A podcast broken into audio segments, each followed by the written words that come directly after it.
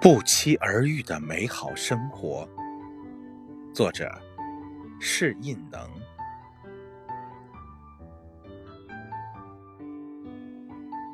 你想要的答案，生活总会给你的，但不一定很快就告诉你。你需要的是等待。其实，岁月是一棵纵横交错的巨树。而生命是其中飞进飞出的小鸟。如果哪一天你遭遇了人生的寒风冰雨，你的心已经不堪承受，那么也请你等一等。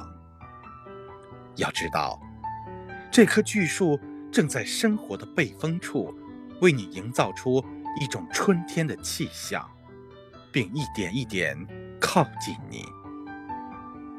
只要你努力了，回报不一定在付出后立即出现。